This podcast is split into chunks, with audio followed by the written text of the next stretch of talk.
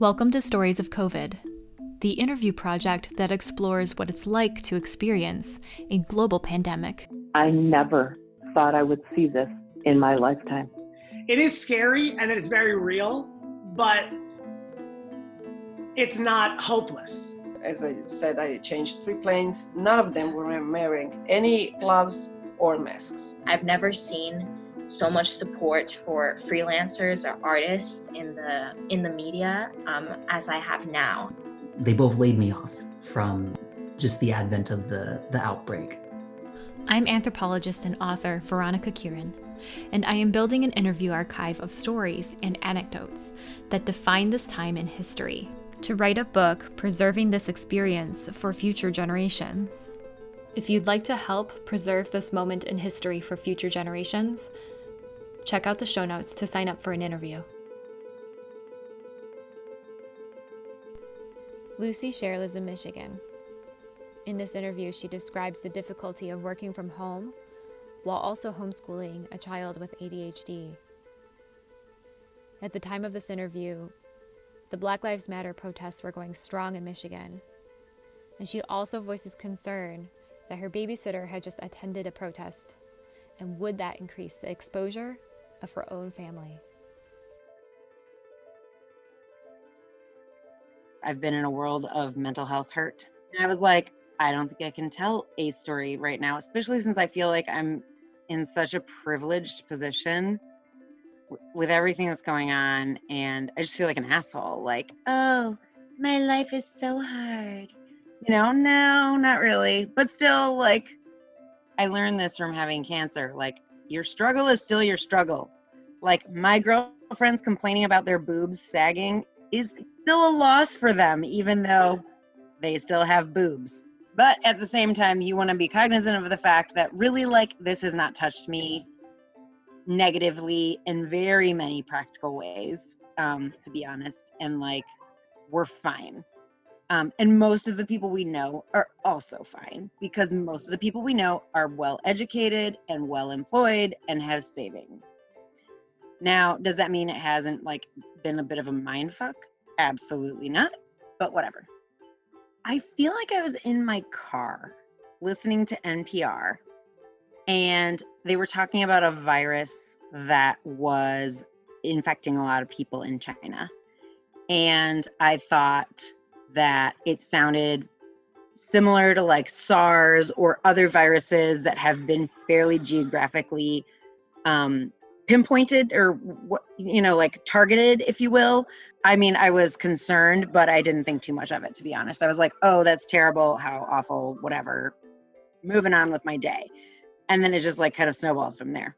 I remember i was scheduled to go to the ymca or the ywca open circle luncheon because i was hosting a table and that was march 13th and um, the next day was march 14th and i think that was the evening when when my son went to a field trip in lansing with like everybody um and i i remember thinking to myself wow this virus thing is really ramping up. Like it sounds like we could be at risk. Like is this really a good idea? Should we go? And i remember at that time everybody was kind of i did i did go obviously because i was hosting a table and a lot of people were coming and they provided hand sanitizer and everything like that.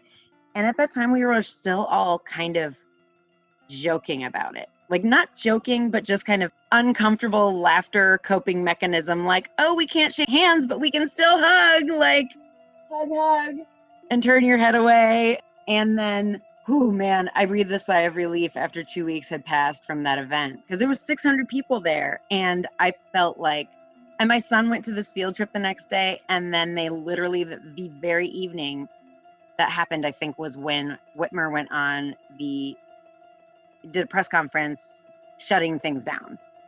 And i was like holy shit what did i do?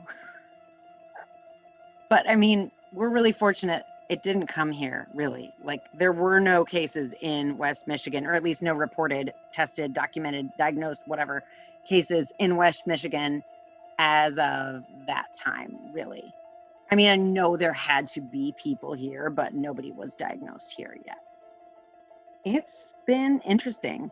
I mean, it has had positive and negative effects, honestly. Ever since I had cancer, I've always tried really hard to find silver linings and have gratitude for the good that I can see. And also, to be honest, as a super privileged white person, not that big of an impact, really.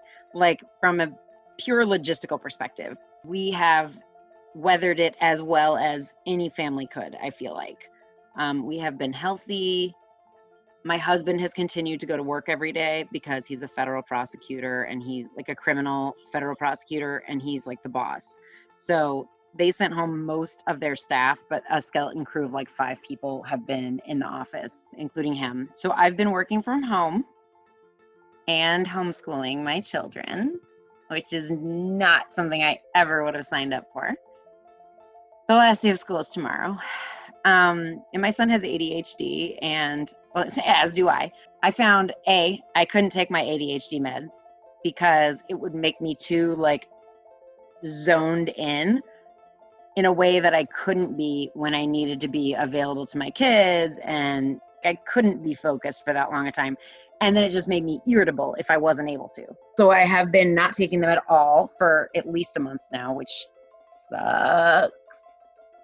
And um oh here here comes a child. Hello, I'm on a call. Today we will learn about the most dangerous potion, shampoo. Go away, shampoo lady. That's my daughter. She's 11. So, see, I'm losing track of my train of thought, and this is, it's become completely impossible for me to focus. I, at first, was really concerned about my business um, because a good portion of my revenue still comes from assets under management. Less now than it used to because I've, I'm moving away from that model, but I've grandfathered in all my old clients. Um, and so I took like a 20 or 30% cut to revenue initially, or at least that's what I was projecting. And then, you know, the markets have come back up even though there's no basis for it whatsoever. my husband and I have been trading off mornings, working with my son. So that's been great. He's actually been taking time off so that he can stay home on Tuesdays and Thursdays to work with Will because we literally have to sit right next to him and like work with him. Whereas my daughter's pretty self sufficient as far as I know yeah, I mean, it's just been sad um, to be isolated from people. Business has picked back up, and I'm fortunate that I've brought on a lot of new clients actually. And it's been fun. I've been bringing on new clients who I've never even met in person. Some of them are in other states, but many of them are right here, and I've never met them in person, but I still am getting to see people that way.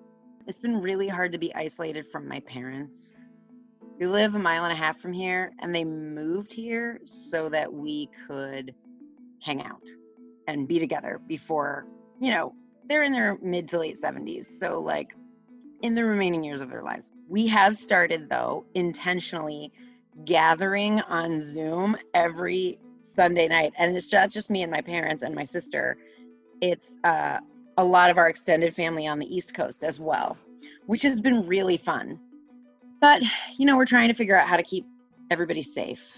Um, mm-hmm. my dad has a lot of underlying conditions that would make it really dangerous for him if he got the virus. And so my biggest concern has been infecting him. Um, because like we are the the risk in their lives. You know they don't go out a lot. They don't see a lot of other people.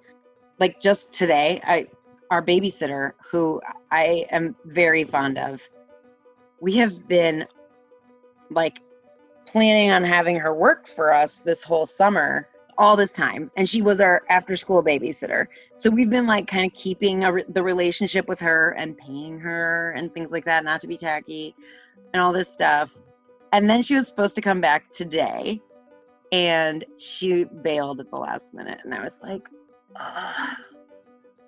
But on the one hand, I, I know she's also looking for full time work because we're not full time, which I do get.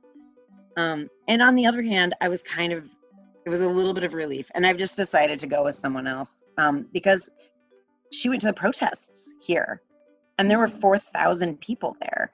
And she, I mean, and I, I really support the protests and I, I support the reason behind it. And I love that she went. And I love that she's standing up for what she believes in. But there was a reason I wasn't at the protest. I personally consider it too much risk, even though it's outside, even though everybody's pretty much wearing masks. It's just like a lot of people all together.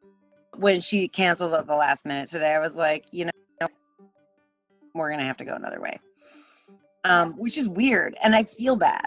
And I'm sure from her perspective, she's going to be like, I got fired because I went to a protest. And I don't want her to think that way. But like, I certainly hope she doesn't think that. But at the same time, like, it doesn't work, I don't think, for a family anymore. It's really scary because Black and Brown communities have been so disproportionately affected because systemic racism. And then I'm just really concerned that these protests are going to become mass spreading events. And I think the stock market right now is running on speculation. And I mean, if you think about the value of a stock, it's theoretically based on the present value of future cash flows. And we know that earnings for many of these companies are going to be very depressed for a long time because of this.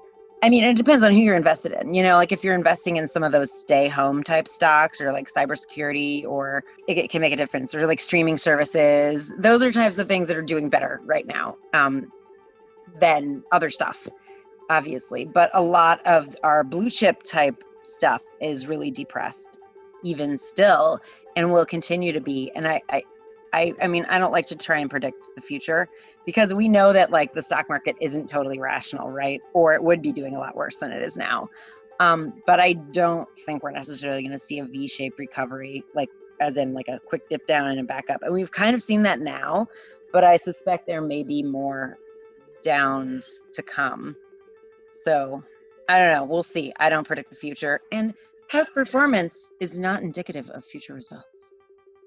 So we were always those people who were like, trampolines are dangerous. Even though trampolines are like the most fun thing ever. And so, uh, about a month into the stay home, when they were like, We're not going back to school this year, you guys are going to be stuck at home for a while, we decided to order a gigantic trampoline for our yard.